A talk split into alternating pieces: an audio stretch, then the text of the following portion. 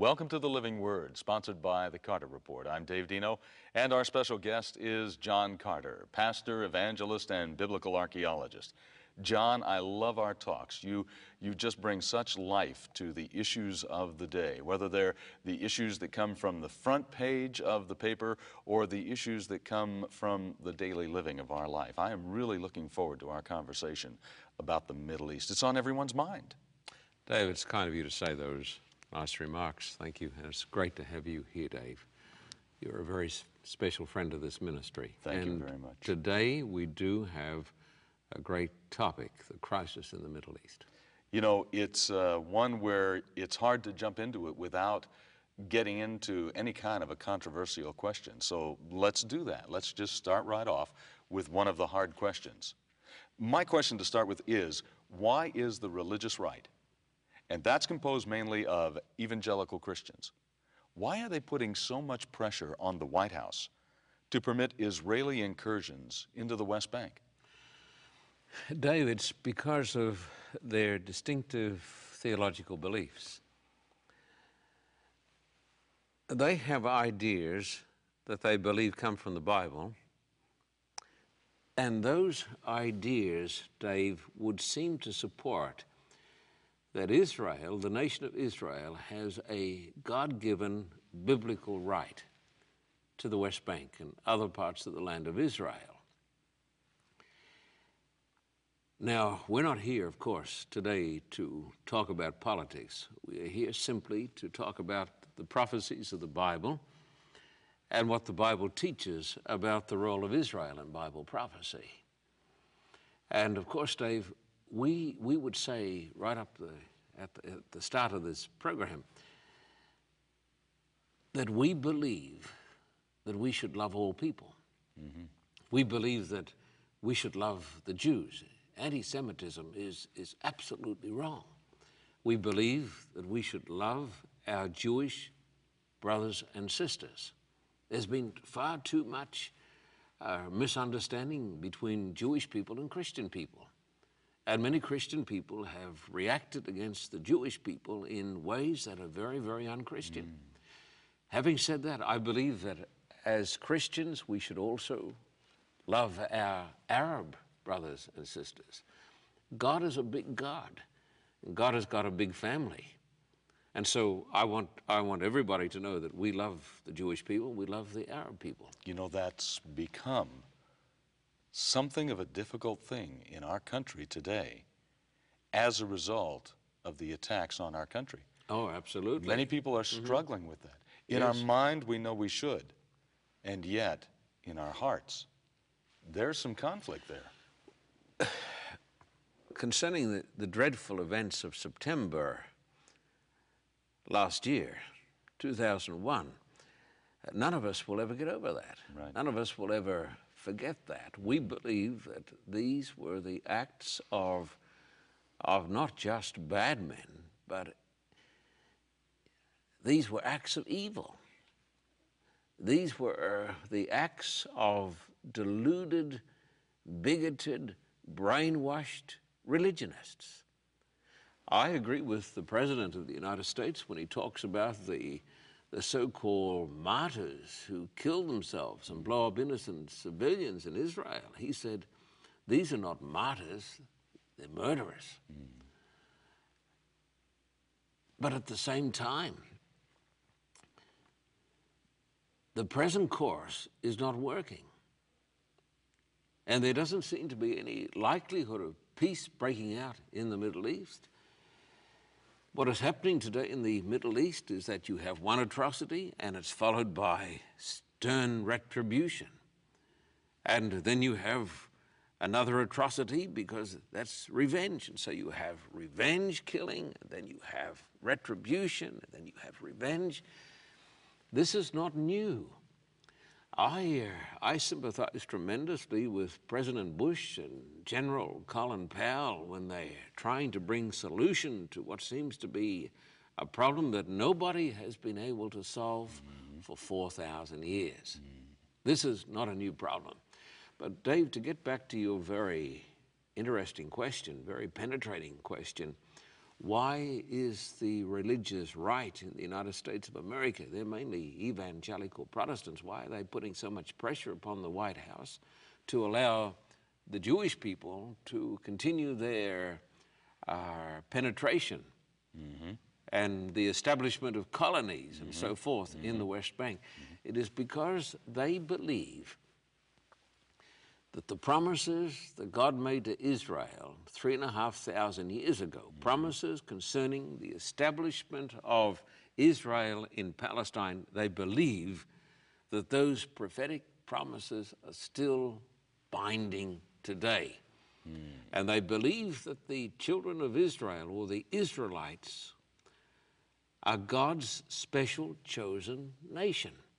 And therefore, they have a God given right to the land. Mm-hmm. Now, Dave, I'm not. That includes the Palestinian uh, uh, territories. Yes, many of them would believe this. Right. And the further right you get, they believe. I was only reading the other day in a magazine where they say, well, look, they should not even be getting any part of the West Bank because God promised them basically mm. from the Red Sea right across to the land of Iraq, to mm. the River Euphrates. Uh, Dave, let me share with you, if you don't mind, some of the prophecies of the Old Testament that talk about this, uh, the prophecies that are used by our friends in the religious right. And while they have the right to their viewpoints, we believe that we have the right to our viewpoints too. This doesn't mean that we're um, putting down what they say, but we believe that the Bible presents a certain scenario. Now, let me read you from the prophecy of Ezekiel chapter 38 and verse 15 and onwards, and it gives a certain prophetic scenario. It mm-hmm. says, You will come from your place in the far north, you and many nations with you, all of them riding on horses, a great horde, a mighty army. You will advance against my people Israel like a cloud that covers the land. In days to come, O Gog, I will bring you against my land so that the nations may know me when I show myself holy through you before their eyes. This is what the sovereign Lord says. There's a prophecy here that talks about Gog, great power coming down from the north. Right. It comes against Israel. And it talks about how God will come to the defense of the people of Israel. And so the far right and many, many Christians who take their theology from the far right believe that what's going to happen is, is that a great horde is going to come against Israel. Mm-hmm. And Israel remain the chosen people of God. And when this great horde comes against Israel, Christian America, out of a moral duty and out of respect for the prophecies of the Bible, should arouse herself and come to the defense of the people of God. Now, David, uh, you know about the, um, the movie uh, Left Behind. Mm-hmm.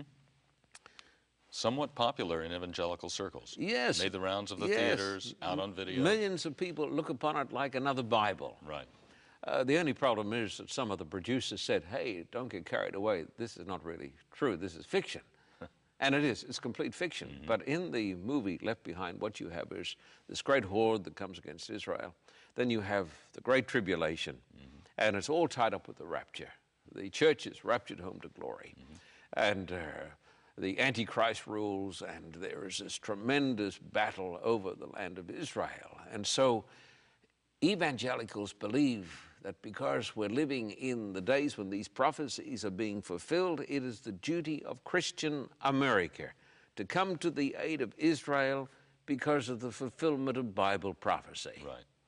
I believe, and this is certainly nothing against the Jews, I just simply believe that evangelicals are misinterpreting the Bible prophecies. Hmm. Now, some might hear you say, I have a different view on this. Hmm. It's contrary to what a lot of evangelical Christians believe. And they might mm-hmm. say, now, wait a minute. What is John Carter saying then? If he's saying that, that we are mistaken in our overwhelming support of the Jews, what's the alternative? Oh, I believe, I'm not talking about uh, supporting the Jews and not supporting the Jews. Mm-hmm. I'm talking about a biblical basis for our ideas. I believe that we should support people everywhere. I believe that it is, it is the responsibility of a Christian to come to the aid of any person who is oppressed, whether he is Jew or whether he is Arab. Uh, Dave, if I could show you something over here in the book of Genesis, and uh, this is a text that does seem to indicate that God gave to the people of Israel the so called promised land. Mm-hmm. Now, if this is so, if God actually gave to the Jews the promised land, and if they have a God given right, then you can see the tremendous emotional impetus, if I could use that term, to help that prophecy to be fulfilled. Sure. And that is the thinking of the evangelical right. And you can see the dilemma it puts George Bush in. Now, let me read to you in Genesis 17, if I may. When Abram was 99 years old, goodness, mm-hmm. the Lord appeared to him and said, I am God Almighty. Walk before me and be blameless. I will confirm my covenant between me and you and will greatly increase your numbers. So God says, I'm going to make an, a- uh, I'm going to make Abraham with you a covenant. Abraham fell face down, and God said to him, As for me, this is my covenant with you. You will be the father of many nations. That makes it complicated because not only are the Jews descended from Abraham, but so are the Arabs. Right. So this is where the contention comes. Then he says, No longer will you be called Abram, your name will be called Abraham, for I've made you a father of many nations. I will make you very fruitful. I will make nations of you, and kings will come from you. I will establish my covenant as an everlasting covenant between me and you and your descendants after you for the generations to come to be your God and the God of the descendants after you. The whole land of Canaan where you are now an alien, I will give as an everlasting possession to you and your descendants after you. And I will be their God. So he says, I'm going to give the whole land of Canaan mm-hmm. to your descendants. In verse 9, then God said to Abraham, As for you, you must keep my covenant. Mm. You and your descendants after you for the generations to come. So God says, and He's talking, I believe, especially here to the Jewish people, He says, I'm going to give you the whole of the land of Palestine. Mm-hmm. You know, I'm going to give you the West Bank. Mm-hmm. In fact, I'm going to give you the land right up to the River Euphrates, right over to where Saddam's sitting. I'm going to get you the whole lot. It's going to be a package deal. But he says you've got to keep the covenant. Hmm. So the, the promise of the land is based upon the fulfillment of the covenant. It's not just saying, look, here it is, no strings attached. God says, I give it to you, but you've got to keep the covenant. It's a contract. It's a contract. Well, if in the Bible God has promised Palestine to the Jews, Yes. Hmm. is that still in effect today? Uh, you see, this is this is where this is where uh, I differ with the uh, the far religious right in this country. They say the conditions. No, there are no conditions here. The the prophecy is unconditional. It's not true. Every promise that God makes in His Word is based upon the fulfillment of certain conditions. God said to Abraham, You're going to have the land of Palestine, but you've got to keep the covenant.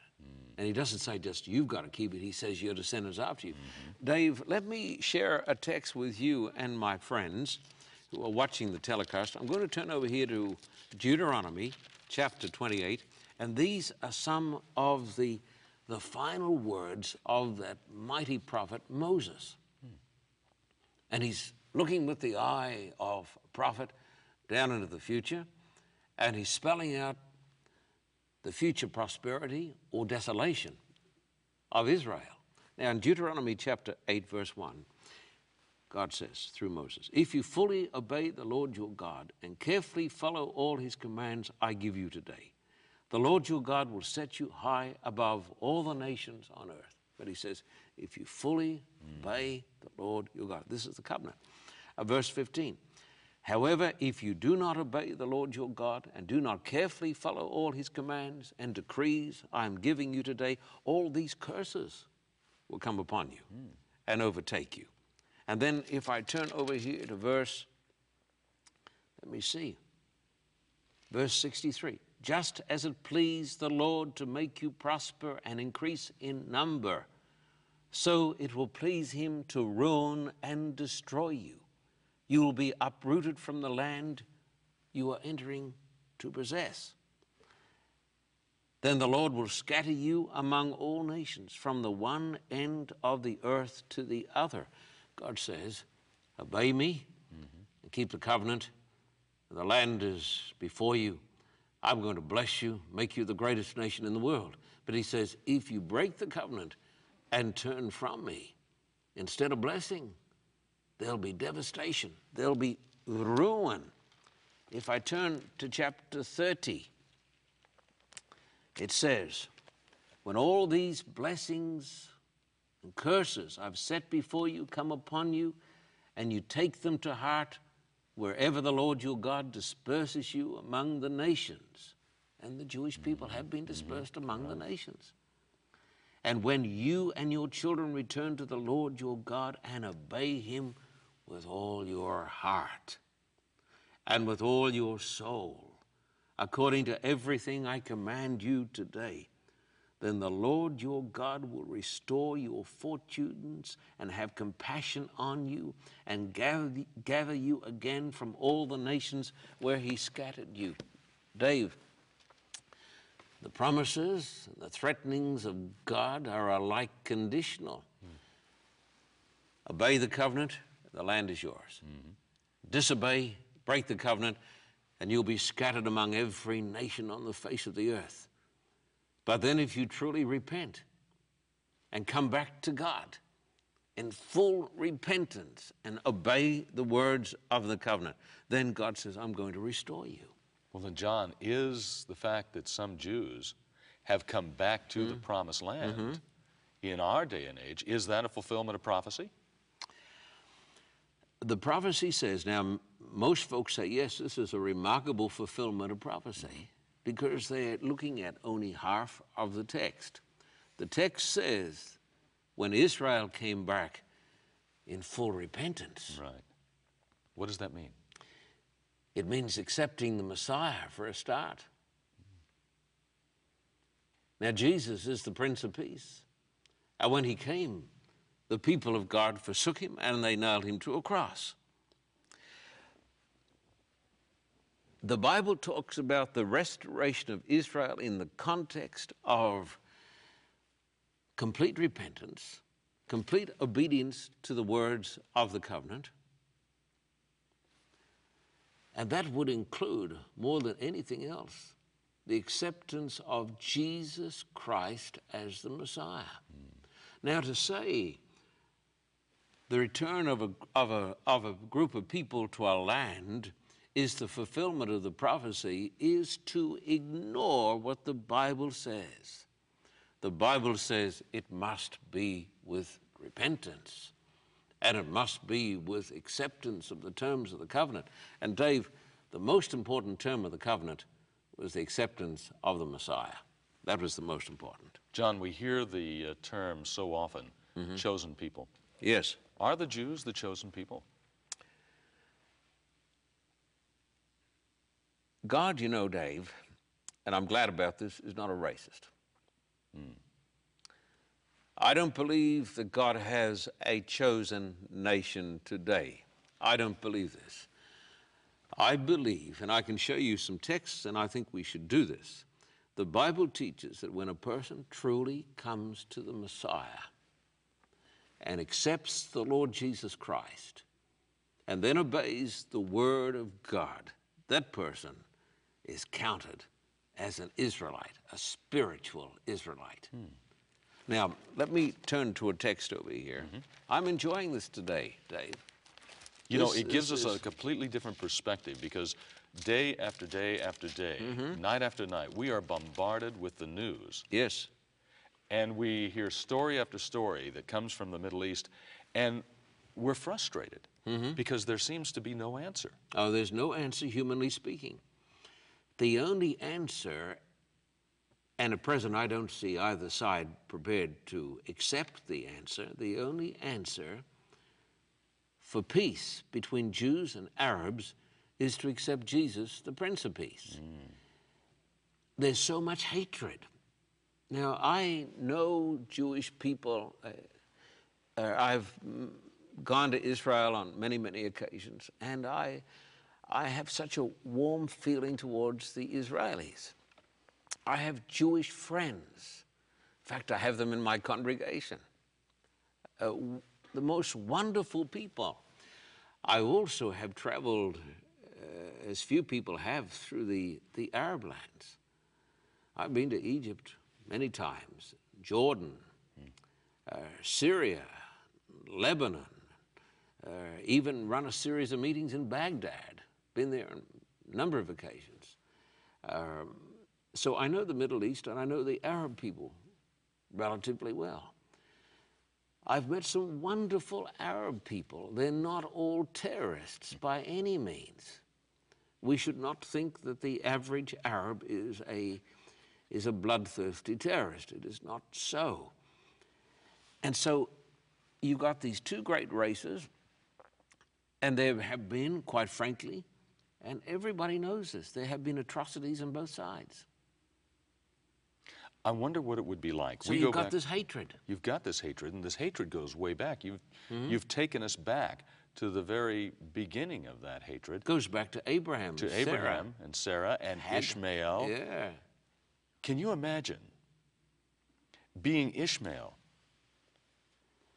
his son, Mm-hmm. being cast out, Oh, I know. and then hearing for the rest of your life, and then generation after generation after generation, hearing that the sons of Abraham by Sarah are the chosen people? Of course. I mean, how's that going to make you feel as a son? Oh, it'd make you feel pretty jealous and pretty mad. And, uh, Dave, there's only one solution to the problem in the Middle East. Uh, some would say this is very simplistic. Well, you know, uh, the politicians are not having any success at all. No, no, no. The only solution is the solution of grace and forgiveness. But you don't get grace or forgiveness without the Messiah. Now, let me read you a text here Galatians chapter 3, and it's verse 26 and onwards. Now, Paul says these words now to ask, answer your question concerning the chosen people. Mm-hmm. You are all sons of God through faith in Christ Jesus. You can't do much better than that. For all of you who were baptized into Christ have clothed yourselves with Christ. There is neither Jew nor Greek, slave nor free, male nor female, for you are all one in Christ Jesus.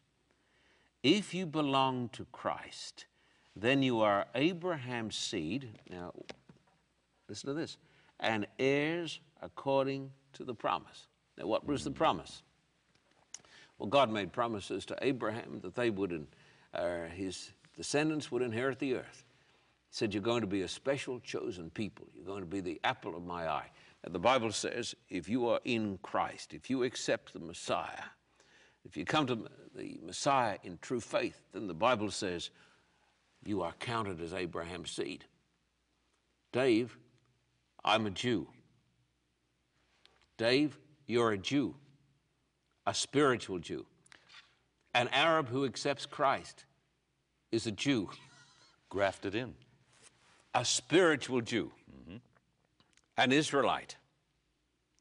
So God does have a, uh, a chosen people today. Yes, He does. He has a, a special nation.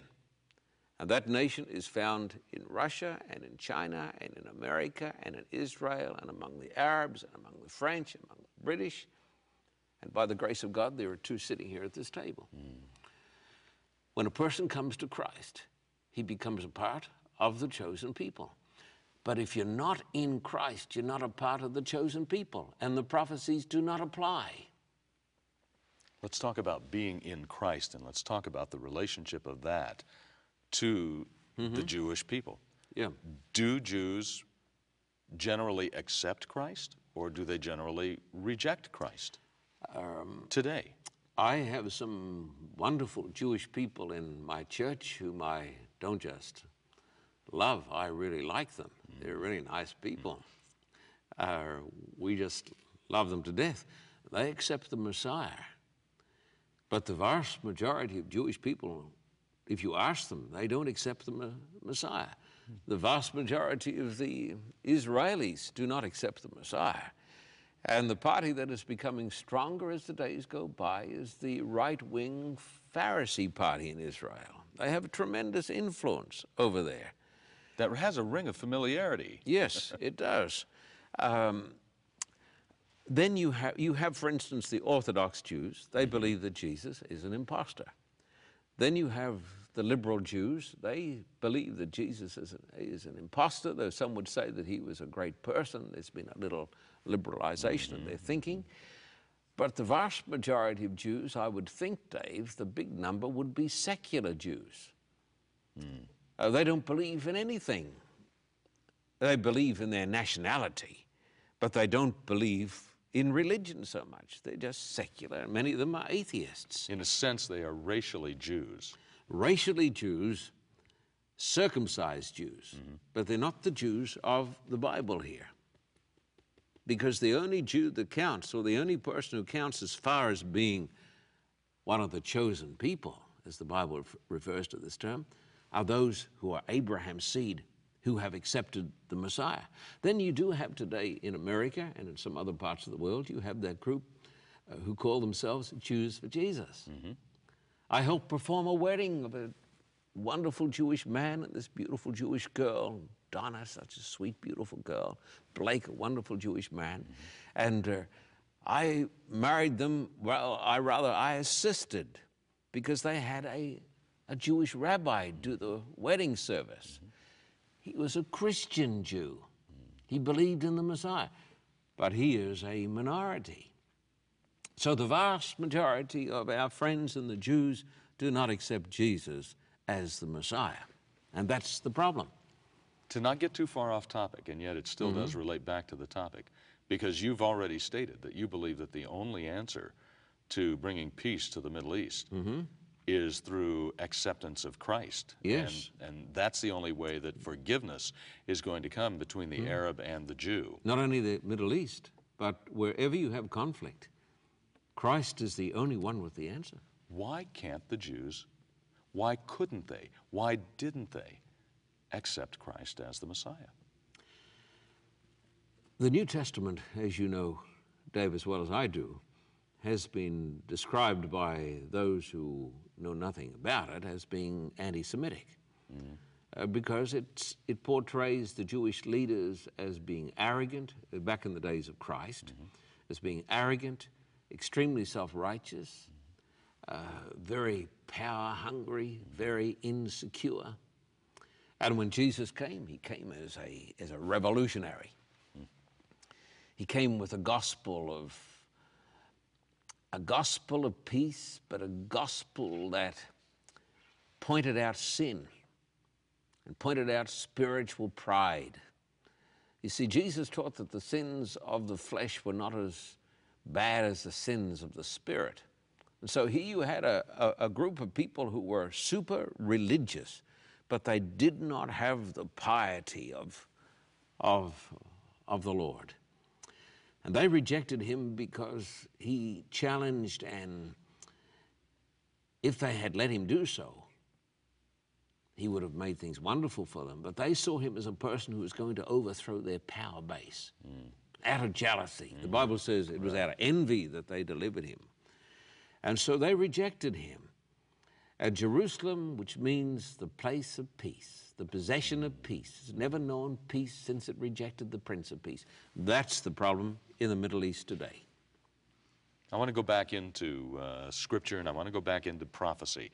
because as I said earlier, you give us a wonderful and different perspective on viewing the events, the issues of the world that we see today. I mean, day after day, we are confronted in the headlines with man's, and I know it's a cliche, and yet it's so true, inhumanity to Yes, man. yes. I mean, we are seeing terrible things that, that people are doing to other people. We're seeing, uh, we're seeing suicide bombers uh, that are taking the lives of women and, and innocent children. We are seeing uh, uh, teenage children, girls, who are persuaded to become suicide bombers. Uh, it, it has moved into a realm that is beyond what I believe our senses Hmm. can make any sense out of. Hmm. So going back into the Bible really gives us a strong foundation and foothold for hmm. beginning to understand what's going on around us and, and what perhaps we can do about it. I want to go back into uh, prophecy. Daniel, the Jewish prophet, he predicted the coming of the Messiah. Now, did the prophecy come true? And does it affect Israel's biblical right to the promised land? Uh, Dave, you're referring to the prophet Daniel who wrote his prophecies in the old city of Babylon. Um, Daniel was a prisoner of war. Nebuchadnezzar had come over there to Jerusalem and had destroyed the city of Jerusalem. And Daniel was taken as a prisoner of war over there to the city of Babylon. And while he was there, the Spirit of God came upon him. He became the prime minister of that great country. And he gave prophecies concerning the coming of the Prince of Peace, the Messiah. Now, those prophecies, rightly understood, throw a tremendous amount of light upon the awful conditions today in the Middle East. Hmm. And David, as I'm turning to the text, may I, may I just say this that these suicide bombers are, are motivated by a, a, a, terrible, a terribly perverted sense of justice. Mm-hmm. It is also, this whole thing is based upon a, a sense of, of lies because they're told by their religious leaders, the Arab leaders, they tell them, well, at least the fanatical ones, not mm-hmm. the balanced ones, mm-hmm. but the fanatical ones say to them, well, if you go and kill somebody, uh, fly a plane into the into New York towers, you're going to go to paradise. Mm-hmm. This is absolute lies. Mm-hmm. They're absolute. These are absolute lies. And we know who the father of lies is. Yes, it, it is. It is evil. It is evil. Israel finds herself in a terrible situation because she is also dealing with evil. She is dealing with evil. Internally or externally? I'm, what are tell- you I'm talking to? about these attacks by these terrorists and so forth. Uh, and we must sympathize with this. And people have the right to defend themselves. Uh, the president says this, you know, Israel has the right to defend itself. We believe this. But what I'm trying to do today is to go below the surface.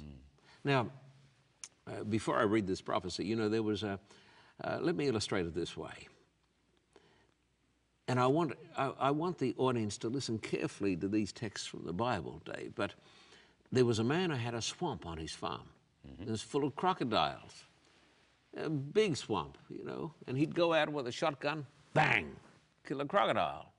But, you know, they're breeding so fast, he couldn't keep up with them. Hmm. Then somebody said to him, You know the best way to get rid of the crocodiles?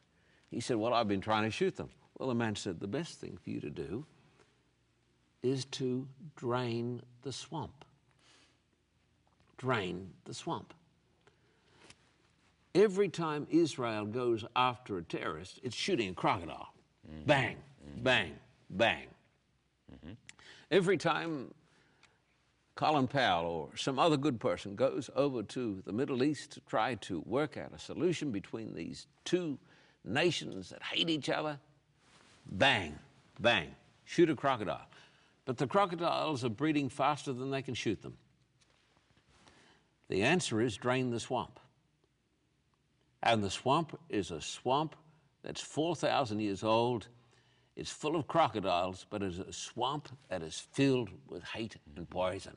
Mm-hmm. There's only one way to get rid of the swamp, and that is through the precious blood of the Messiah, the Lord Jesus Christ. Now, I'm not here talking politics. I'm not saying, you know, uh, a nation doesn't have the right to defend itself, but you can defend yourself as long as you like. But the other side is going to defend itself more than. And Israel has got nuclear weapons. We all know that. But you give the Arabs enough time, Dave, and they're going to have nuclear weapons too. That's right. Now, the Bush administration, there's other American administrations, uh, has come out and said, you know, we're going to stop nations from getting weapons of mass destruction. One can only say, good luck. Because if you give enough time and enough desperation, they're going to get them sooner or later. We hope later, but they're going to get them. And so this awful merry-go-round that keeps going around. Time magazine or Newsweek had a cartoon of it.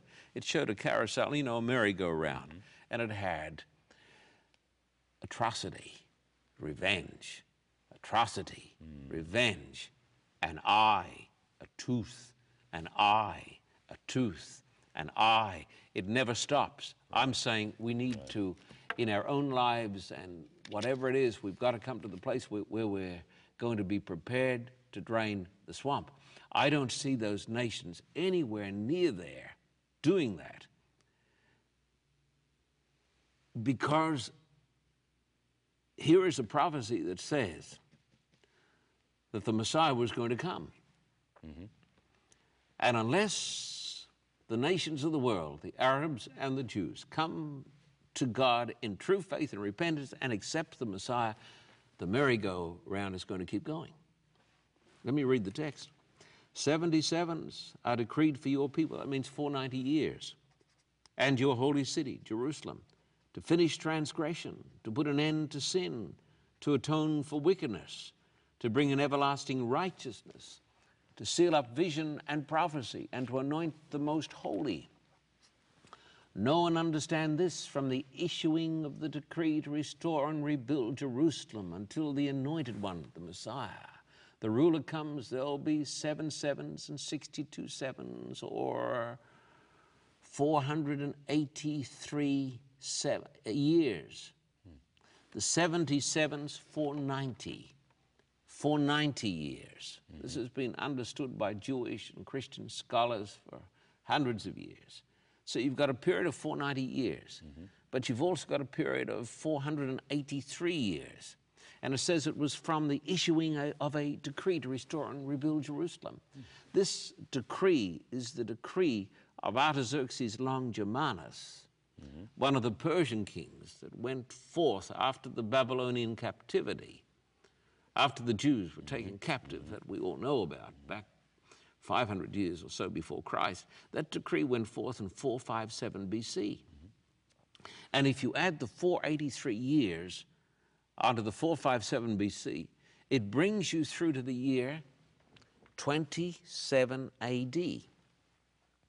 Luke chapter 3 says that the, Jesus appeared publicly at his baptism and said, The kingdom of heaven is at hand in the 15th year of the reign of Tiberius Caesar. That's Luke chapter 3 and verse mm-hmm. 1 and verses 20 to 23. And the 15th year of the reign of Tiberius Caesar, according to Jewish reckoning, is 27 AD. Hmm. The prophet said, more than 500 hmm. years before Christ, that the Messiah would come in his public role as the Messiah in 27 AD. And the New Testament, an unbiased account possibly written by a person who didn't even understand these words, mm -hmm. as we understand them. It says that the Messiah appeared in the 15th year of the reign of Tiberius Caesar. You can read it there. Mm -hmm. Jesus Christ must be the Messiah. Then this same prophecy goes on to say words like these The anointed will be cut off and will have nothing.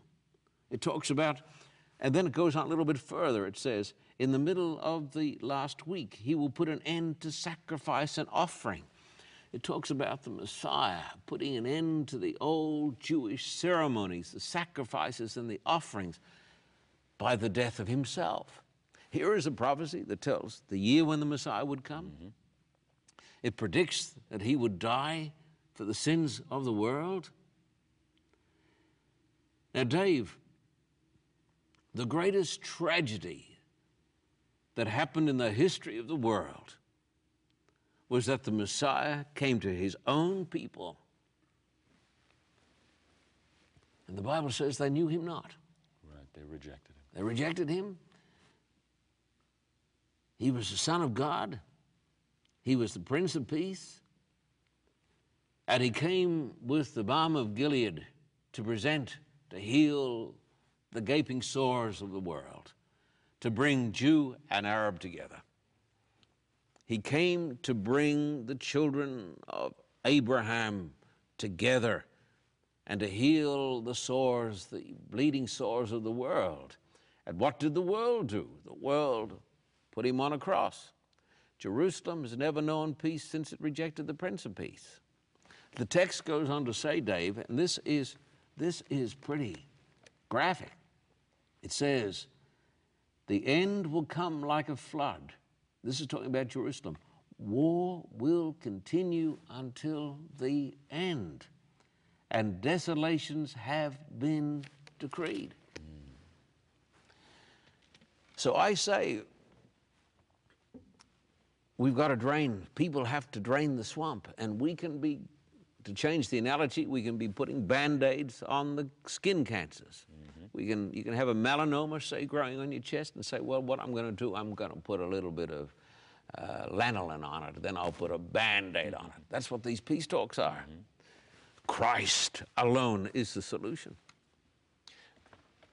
This prophecy that we've read, mm. does this have any bearing then on Israel's right to the promised land? I mean, we've been talking about that on and off throughout this entire broadcast.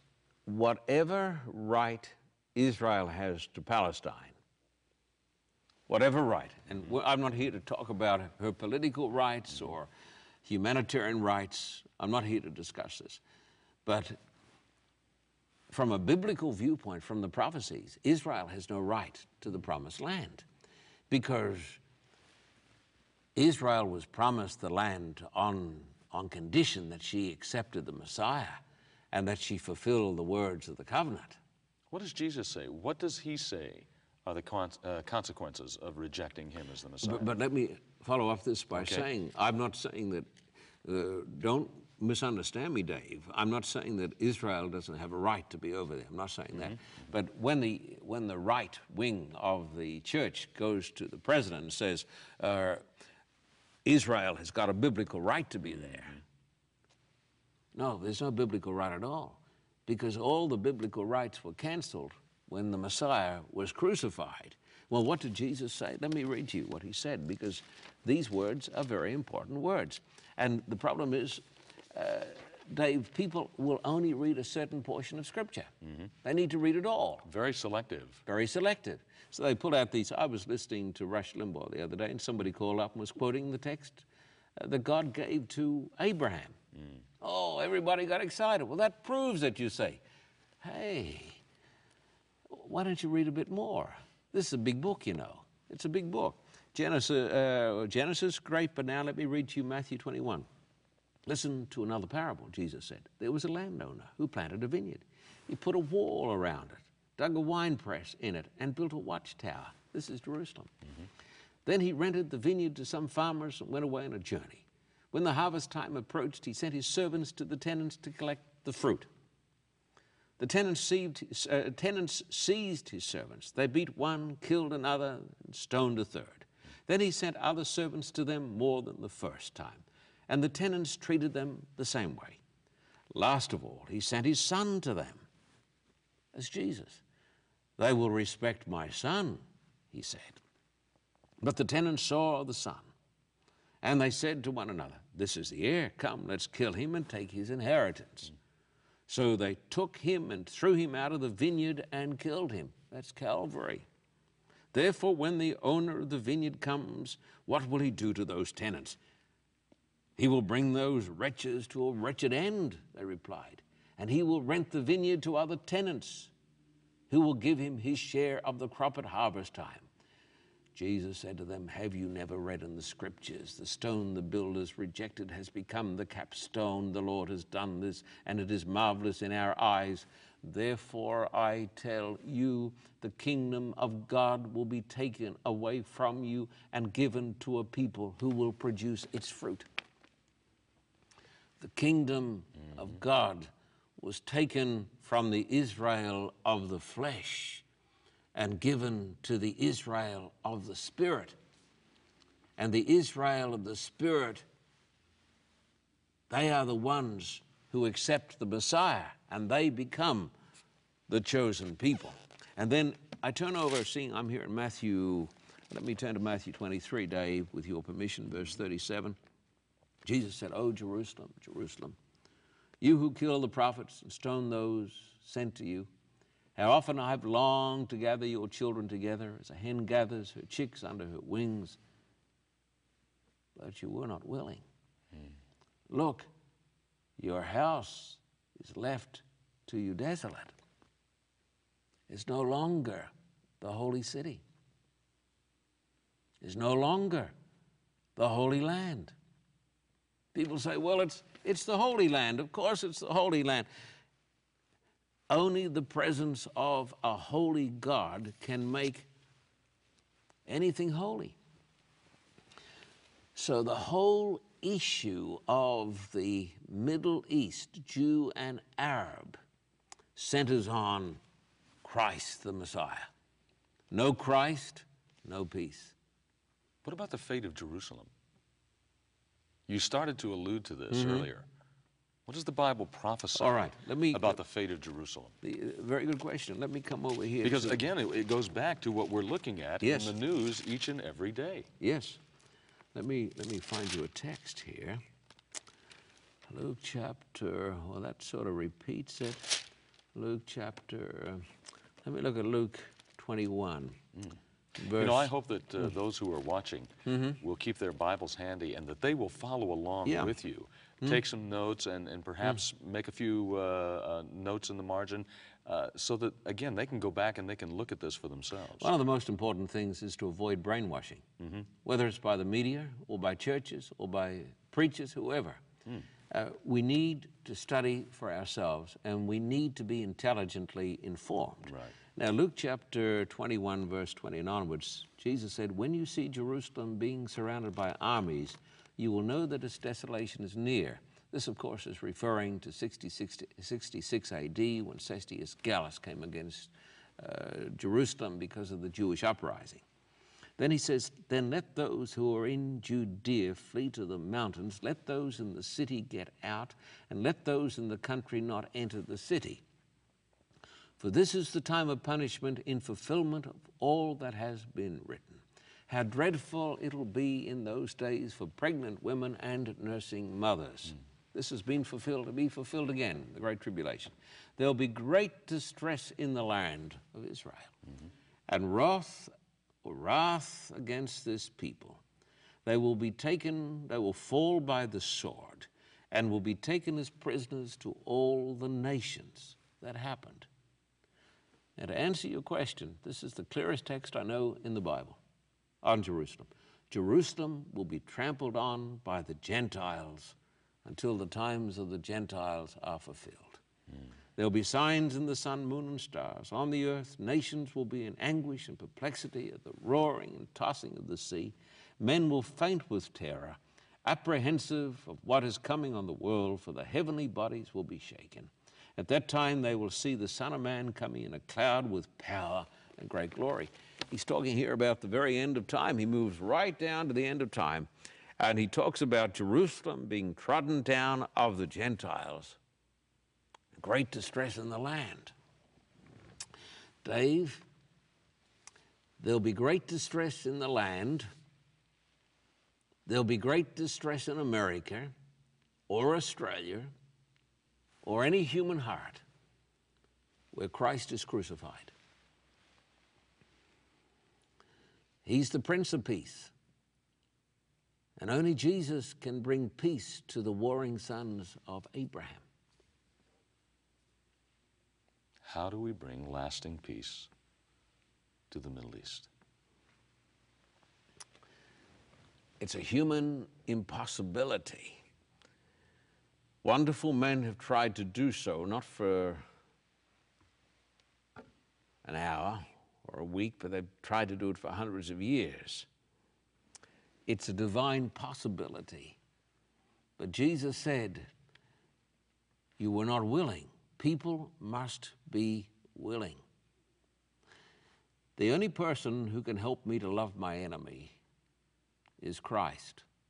I don't have that capacity. I don't have the capacity to love my enemy. The Jew doesn't have the capacity to love the Arab, and the Arab doesn't have the capacity to love the Jew. I'm talking about those who are fighting mm-hmm. each other. Mm-hmm. The problem in the Middle East is this no grace, no gospel, no gospel, no Christ. No Christ, no peace. There will never be peace until those warring hearts find their peace with God. The greatest tragedy that ever happened to the sons of Abraham was when they rejected Jesus as the Messiah. Till each and every one of them becomes, through acceptance of Christ, the chosen people. When, they, when, we, when we together understand that it's no longer nations, God doesn't have a special nation. God has special people in every nation. Whenever a person comes in true faith to Christ, then he becomes a child of God and a child of Abraham. We may have some watching right now. They've heard a lot of this all of their life in various ways, mm. but no one has ever said to them, Here is how you become a child of God. How do they become a child of God, John? We become, or a person becomes a child of God by coming in faith to Jesus as the Messiah, by confessing our sins, by repenting of our sins. That means we are truly sorry for our mm. sins. And then by believing that Christ died on the cross for our sins, by accepting Him as our personal Savior. Jesus said, For God so loved the world that he gave his only Son, so that whoever believes in him shall not perish, but have everlasting life. When Christ, the Prince of Peace, comes in, peace floods the soul. The happiest people in this world, Dave, are people who walk with the Prince of Peace. And my friends, we'd like to tell you more about how to walk with the Prince of Peace. Write to us, call us. We'll be happy to answer your questions. We invite you to come and join us to become, indeed, one of God's chosen people. Thank you for watching. Come and join us again.